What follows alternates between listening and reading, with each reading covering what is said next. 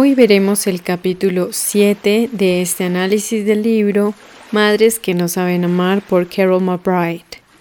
En este capítulo 7 hablaremos de la otra contraparte o el otro perfil del daño emocional, psicológico, afectivo que deja el haber sido hija o al haber estado criándose con una madre narcisista. Este capítulo nos habla de Total, ¿para qué?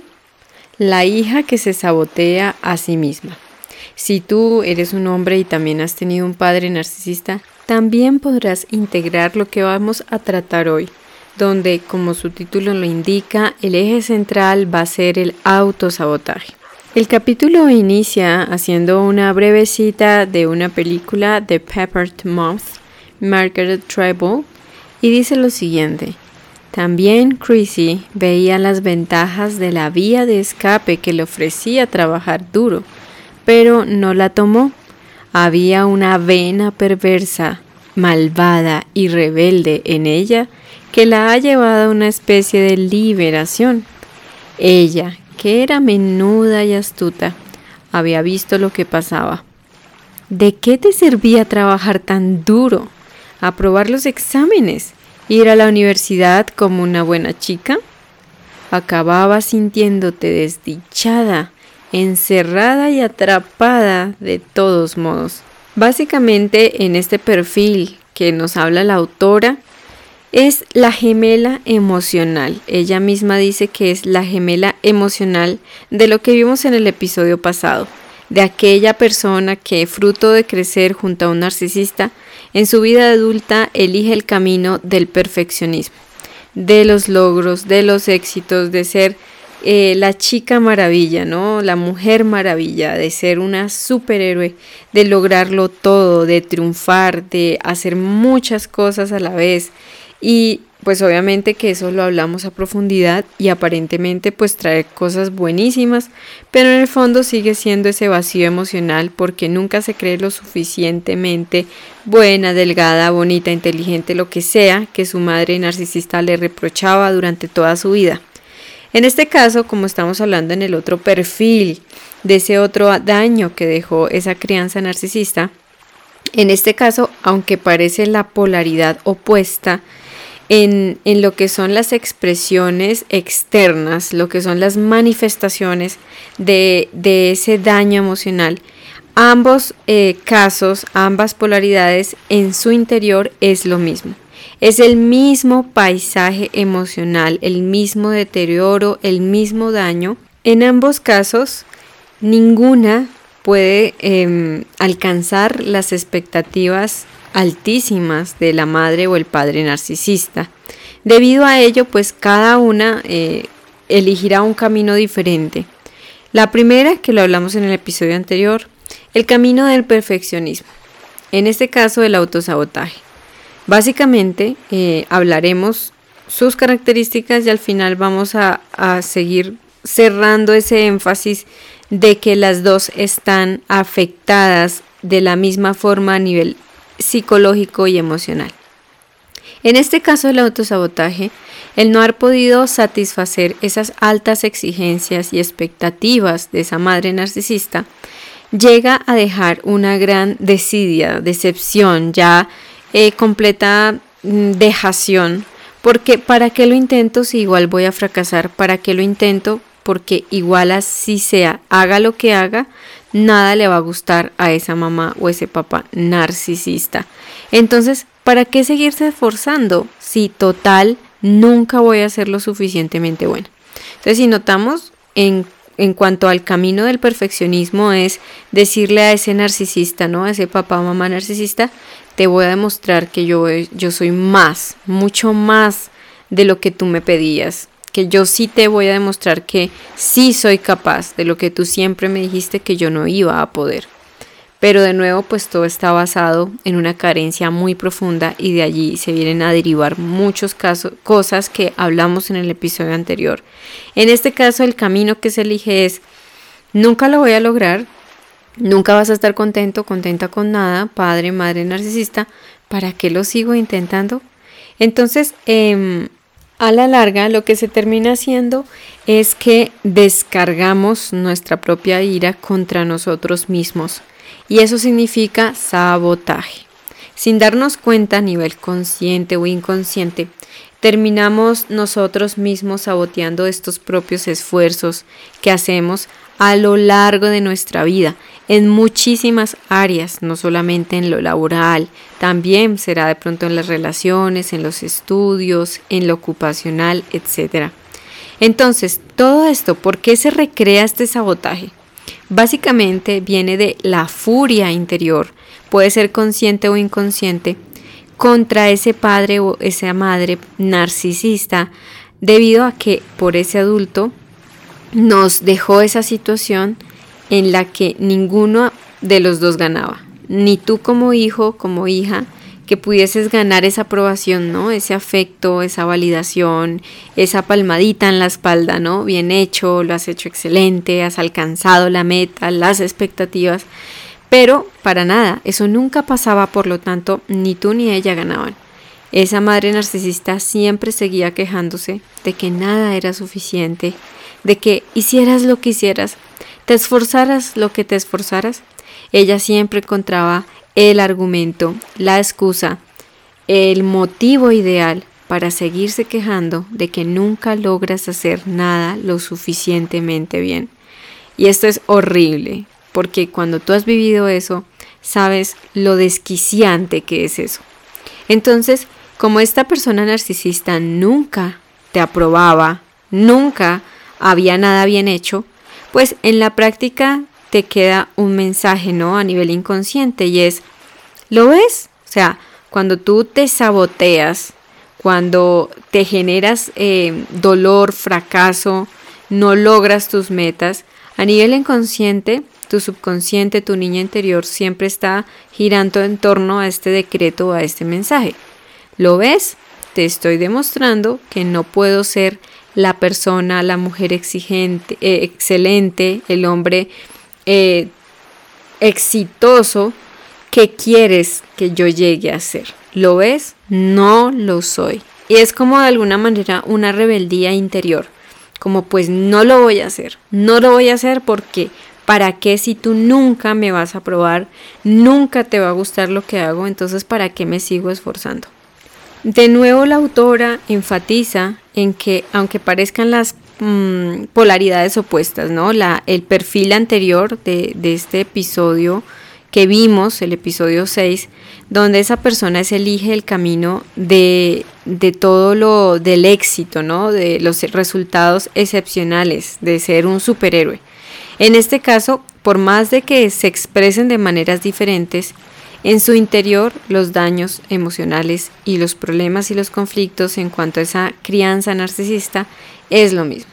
Vamos a ver ahora algunos rasgos que nos habla la autora de cómo saber si tú eres el tipo de persona que se está, sabotea a ti misma, que mm, cómo saber que tú también encajas en este perfil, ¿no? Si has tenido un padre, madre narcisista, una crianza donde tú nunca lograste encontrar tu propia identidad, donde nunca lograste llenar ese depósito emocional de afecto, de validación, de ese nutrimento emocional.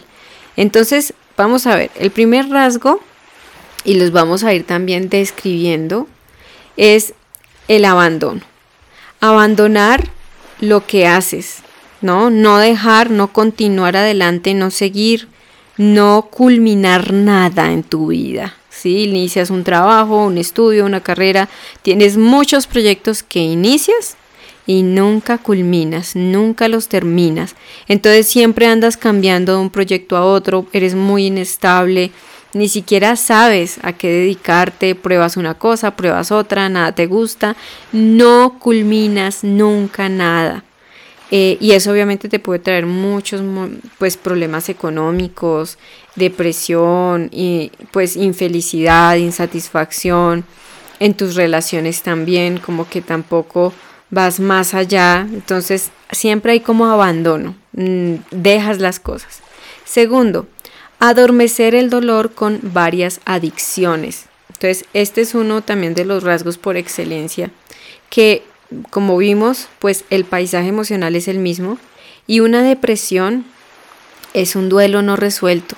Y es ese duelo, en este caso, ese duelo no resuelto por no haber logrado ser esa niña, ese niño que pudiera eh, alcanzar esas expectativas de ese progenitor narcisista, de sentir ese dolor incapacitante de que nunca fuiste lo suficiente y que te sientes todavía al día de hoy incapaz, insuficiente. Nada de lo que haces va a servir, como que ya tienes esa indefensión aprendida, como total, ¿para qué? ¿Para qué me esfuerzo? Entonces, ese dolor de la infancia, de ese vacío emocional, de ese daño, de ese abandono también de emocional o físico de ese narcisista en tu vida, pues hace que en el día de hoy, en tu etapa adulta, decidas evadir tu dolor, evadir tu realidad con adicciones. Recordemos que las adicciones no siempre están enfocadas a las sustancias, eh, porque puede ser que digas, no, yo no soy una adicta al alcohol, yo no consumo drogas, no fumo, pero también hay, hay trastornos alimenticios, eh, puedes tener problemas con la comida o tienes hábitos obsesivo-compulsivos y hábitos también muy autodestructivos en tu vida, no puedes parar de hacer cosas que te lastiman, que te hacen daño.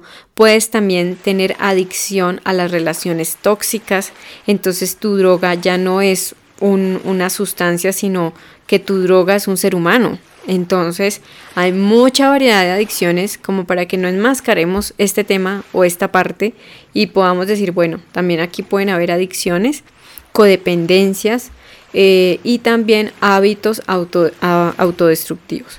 El tercer rasgo es estancarse en modos de vida autodestructivos. Precisamente ya lo hablamos como lo dijimos, pues esa ira, esa furia, la descargamos es contra nosotros mismos, contra ti mismo.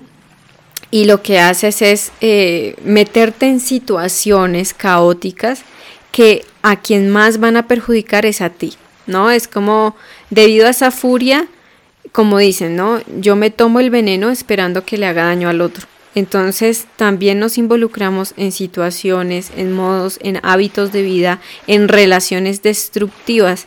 Y ahí dice, nos estancamos. O sea, puedes llegar a tener un enganche tan profundo que te cuesta muchísimo dejar ese modo de vida autodestructivo. Y te preguntas, pero ¿por qué no logro salir de esto? O sea, quiero salir de esa situación o de esa relación o de ese hábito y no lo logro, siempre vuelvo a lo mismo.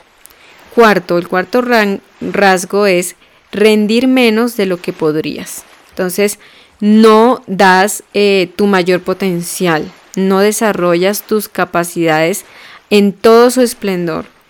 Y pues como no rindes menos, pues tienes muchos problemas para hacer bien las cosas. A lo mejor en tu trabajo no eres estable porque te despiden porque no haces bien las cosas, no te esfuerzas lo suficiente, no rindes como debes de, de, rendir, de responder, no asumes la capacidad que tendrías, ¿no? También si eres papá, mamá, si tienes roles en una familia, también te pueden decir en tus relaciones, no das lo suficiente, ¿no? te quedas corto, te quedas corta.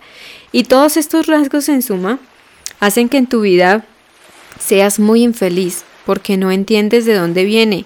Crees que eres un completo fracaso. No te entiendes, ¿sí? ¿Por qué no logro encontrar un camino en la vida? Es como un sentimiento de confusión tan grande como de no encontrar un lugar tuyo en el mundo, decir, bueno, ¿para qué soy buena? ¿Para qué soy bueno? Eh, ¿A qué me quiero dedicar? Quiero encontrar algo y no andar cambiando de cosas sin rumbo, ser muy errático. Básicamente es un estilo de vida muy errático. La autora lo que hace después es darnos algunos ejemplos de cómo hijas de madres narcisistas se autosabotean a sí mismas. Hay tres ejemplos. Básicamente el primero, eh, la persona que habla, Taryn, dice como que soy alguien que siempre consigue menos de lo que podría, ¿sí? Debido al mensaje, nunca me siento lo bastante buena. Esto a mí me recuerda que también ahí puede haber otro rasgo y es que hay un gran inmerecimiento. No merezco lo mejor, no merezco más allá de lo que yo pudiera imaginar. Entonces, por esto mismo, porque no me siento lo bastante buena, hay un gran sentimiento de, de, de inferioridad y de sentirse como defectuoso. También hay un enorme miedo al fracaso que impide que hagas y des lo mejor de ti, que emprendas algo, que te animes a empezar algo, que continúes una tarea. Entonces prefieres mantenerte en las sombras, en, las, en lo intermedio, y te da muchísimo miedo emprender algo por miedo al fracaso. ¿sí? Entonces yo creo que en serio hay un trauma muy profundo por el fracaso. Y puedes llegar a tener ideas, sueños, aspiraciones, pero no te atreves. Esos sueños y esas aspiraciones se quedan como en algo muy platónico, como sería muy bonito hacerlo, pero, pero no lo hago porque yo sé que eso no va a pasar, yo no lo voy a lograr, es imposible, ¿no? Hay muchos imposibles. Y también en este perfil hay muchas creencias limitantes. Yo he podido comprobarlo, ¿no? En personas que también han tenido padres narcisistas. Y en serio, cuando están en este camino que nos habla la autora del autosabotaje, hay unos dogmas profundísimos y unas creencias y unos decretos tan grandes y tan arraigados en el subconsciente que es el niño interior de, es que no, es que mi mamá o mi papá narcisista me decía que yo era un, o sea, yo era un fracaso por completo, soy un fracaso en eso, yo no sirvo para nada. Y literal lo han creído que de verdad no creen que puedan ser capaces para nada. El otro ejemplo que nos habla Sandra en este caso es, no siento la necesidad de ser fantástica en nada de lo que hago, o sea, no hay una necesidad de destacar. De todos modos, pues nunca fui lo bastante buena, así que para qué molestarme, para qué intentarlo. Eh, ella cuenta que a los 50 años compró una floristería, pero nunca se esforzó a conciencia para lograr que fuera exitoso. Nunca se esfuerza lo suficiente para ser competitiva en el trabajo, simplemente se limita a hacer lo escasamente necesario. Entonces yo creo que también aquí hay un miedo profundo al éxito. Hay tanto miedo como al fracaso como al éxito y prefiere quedarse en las sombras, como lo dijimos. Finalmente Sally dice que pues tiende a no involucrarse y rehuye a participar. Ella considera que es lista e inteligente, pero no tiene confianza en sí misma. Podría haberlo hecho más, pero tenía miedo y no me alentaban. El principal mensaje que recibí fue que me casara. Y eso fue lo que hice. Yo creo que en Sally varias personas se pueden llegar a sentir muy, muy identificadas. Porque si tú tienes este perfil de autosabotaje, bien dentro de ti podrías llegar a veces eh, a mm, visualizar en ti capacidades, potenciales, habilidades, dones y talentos, pero no los usas. Como decían, no, no das todo de ti porque no crees, no confías en ti, no tienes confianza en ti, no te crees capaz. Eres tu peor enemigo a la larga, ¿no? Ya siendo adulto, uno se vuelve su peor obstáculo en la mente, ¿no? En esos, en esos decretos tan profundos. Entonces, esa falta de confianza hace que estés lleno de miedo, llena de miedo por todo, ¿no? Porque precisamente en esa infancia Nadie te llenaba de confianza, de aliento, de seguridad. Entonces, como no se llenó ese depósito interno de amor, mucho menos pues de adultos vamos a sentir seguridad, tranquilidad en el proceso de la vida, en el flujo de la vida, sentirnos a salvo, sentirnos em, en paz y, y abrazados por el universo, para nada. Entonces aquí hay otra parte que a mí me parece clave, ¿no? Y es el mensaje es que te cases. Y yo creo que esto sí sucede bastante todavía, tanto en ciertas religiones, eh, sociedades o costumbres, donde a la mujer se le dice mejor cásate, porque pues esa es la meta de tu vida nada más, y yo no quiero aquí entrar en controversias. El matrimonio no es bueno ni malo en sí mismo, simplemente que en, dentro de esta problemática eh, se le alienta a este tipo de, personas, ¿no? Dentro de este sabotaje, como mira, Encuentra en una pareja la realización de tu vida, que alguien te mantenga, que alguien te cuide, porque pues tú no, por ti sola no te puedes defender, o sea, por ti solo tú no puedes. Entonces, ruega que alguien se haga cargo de ti. Básicamente es algo así. Pero vuelvo y digo, no quiero entrar en polémicas, no se trata de que sea malo si tu sueño es casarte y tener una familia, está perfecto, siempre y cuando todo esto que hagamos sea desde un corazón lleno, no desde una carencia ni para llenar vacíos. Ahora, aquí hay un punto drástico, fundamental, medular en todo este asunto y lo dice la misma autora. Porque algunas hijas se convierten en alguien que se enfoca ¿no? en alcanzar el éxito, en alcanzar grandes metas, resultados excepcionales, mientras que otras hijas de madres em, narcisistas entran en el camino, en ese bucle, en ese tobogán del sabotaje, del autosabotaje, del fracaso, del abandono, de desertar.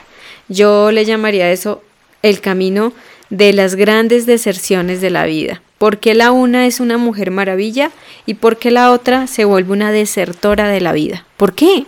Entonces, ella en su experiencia como terapeuta, y me parece que eso es fantástico porque eso es fruto de mucho trabajo y observación con pacientes, dice que la mayoría de las veces las primeras, estas mujeres maravilla, estos superhéroes, en su infancia mientras crecían junto a ese narcisista, contaron con la gran dicha de tener a alguien especial en su vida, una figura de afecto, de amor, de protección, como un abuelito, una abuela, algún tío, un tutor, un profesor, un entrenador, un papá, un pariente cercano, un amigo de la familia, alguien que estuvo cercano y que les ayudó entre comillas, a contrarrestar un poquito a los ataques negativos del narcisista, porque yo pienso, ¿no? O sea, una criatura creciendo junto a un narcisista es, es como, no sé, como una alma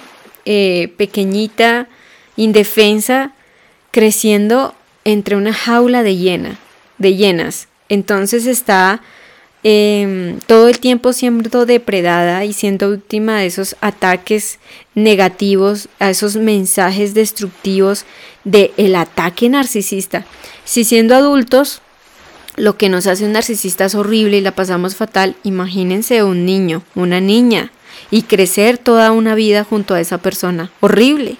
Entonces aquí venimos a eso, ¿no? Cuando logras tener en tu vida, lograste tener por un buen tiempo mientras crecías alguna figura de amor, de afecto, que te ayudó a contrarrestar o hacer frente a esos mensajes negativos que te transmitía tu padre o tu madre narcisista, es por eso y es muy probable que hayas elegido más el camino de la mujer maravilla, del superhéroe, ¿no? De de, la guerrera, de ir a por los éxitos, por los logros, los mejores resultados en tu vida, que insisto, eso lo vimos en el episodio pasado y te recomiendo que lo puedas escuchar. En cambio, lamentablemente también hay una gran cantidad de casos donde em, esa persona, esa figura de amor, que debió ser cariñosa, empática, amorosa, esa figura, en el caso de los hijos de narcisistas que no la tuvieron o no estuvo el tiempo suficiente para ayudarles y estuvieron completamente solitos, pues son estas personas que eligen el camino por completo del sabotaje, de estar en ese bucle interminable de ese autosabotaje que, que te enloquece, ¿no? Que llega un punto que dices, estoy cansado, o sea, no logro avanzar en mi vida, no logro hacer clic con nada, no puedo, no sé cómo salir de este remolino del autosabotaje, de, de ser un desertor, una desertora de la vida. Es porque no tenían ninguna figura de apoyo, de afecto positivo, que les ayudara a contrarrestar todos los ataques y abusos del narcisista en su infancia. La siguiente pregunta, y muy buena pregunta que nos responden en este capítulo, es ¿por qué te saboteas a ti misma, a ti mismo, si eres hijo de un narcisista? Básicamente la reacción eh, del autosabotaje es una respuesta natural de supervivencia ante la infancia o la crianza destructiva que se tuvo que, afrontar, que tuvo que atravesar. Entonces, obviamente esto es inconsciente, porque a nivel consciente, básicamente el autosabotaje literalmente es autodestruirse a uno mismo. Entonces, obviamente a nivel consciente no vamos a hacerlo desde un principio. Puede que con el tiempo sí, hay personas que ya después a nivel consciente eligen eh, por cuenta propia autodestruirse. Pero obviamente todo esto empezó desde el subconsciente. En cuanto a esta problemática de una infancia junto a un narcisista, cuando una niña en este caso carece de apoyo, de ese alimento emocional materno, afectivo materno, eh, es como esa leche materna, pero emocional. Hay muchas posibilidades de que tenga grandes dificultades para comprender y procesar sus propios sentimientos, dado que al tener un padre o una madre narcisista, estas personas niegan y anulan sus propios sentimientos, por lo que son cero tolerables a los sentimientos de los demás, incluyendo a los de sus propios hijos.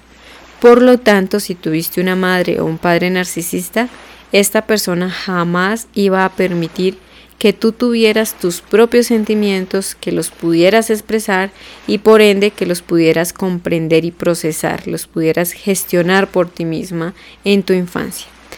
Cuando hay hijos que crecen con una, con una persona así, claramente como hijos, cuando somos niños, eh, nuestras madres son como esa fuente de todo en la vida, porque pues son, fue donde pues de ahí salimos a la vida, ¿no? De ahí nos formamos, que nos fecundaron y crecimos y de ahí salimos de esa fuente.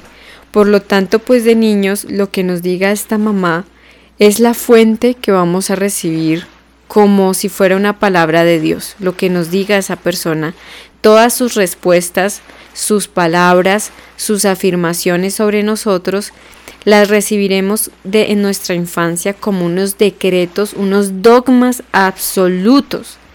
¿Y qué pasa? En el caso de tener la mala desdicha, la gran desdicha de tener un padre o una madre narcisista, claramente ellos nunca van a gustar de sus hijos. Sus hijos son la peor porquería que pueden tener. Entonces, nunca van a estar contentos, agradecidos y satisfechos con los hijos que tienen. Por lo tanto, siempre van a expresar que no les gustan sus hijos. Si tú mm, has tenido padres narcisistas, yo creo que una de las cosas que, que vas a tener presente en tu interior mientras crecías es que tú le caías mal a tus padres narcisistas. Le caías mal. Era como, como si fuera un enemigo acérrimo desde siempre, al que siempre le caíste mal, por solo el hecho de haber nacido. Entonces, eso es algo que es una sensación muy frecuente en hijos de padres narcisistas. En este caso, pues una madre no le gusta a su hija y no cree que ella sea lo bastante buena en nada.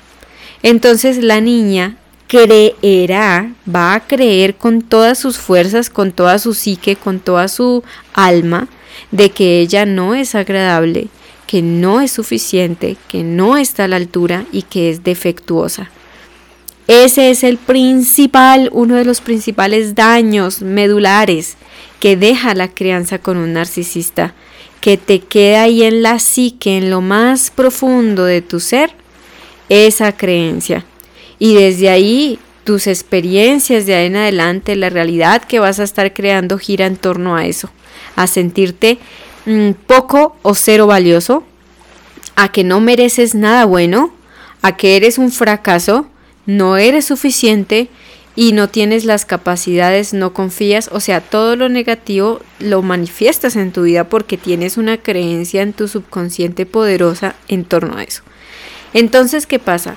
Si además de tener toda esa basura que te está botando el narcisista en tu infancia, si no tienes a nadie más, a otra persona, a un adulto sano, que te permita cuestionar y dudar de esa distorsión, de esa basura que te está mostrando el narcisista y te está diciendo, esto es la verdad, tú eres un fracaso, tú eres eh, defectuoso, no sirves para nada y cuando te lo crees y no tienes a nadie, que te muestre que no, que eso es mentira y que por el contrario eres una persona digna y merecedora de todo el amor, de la atención, de las cosas buenas de la vida.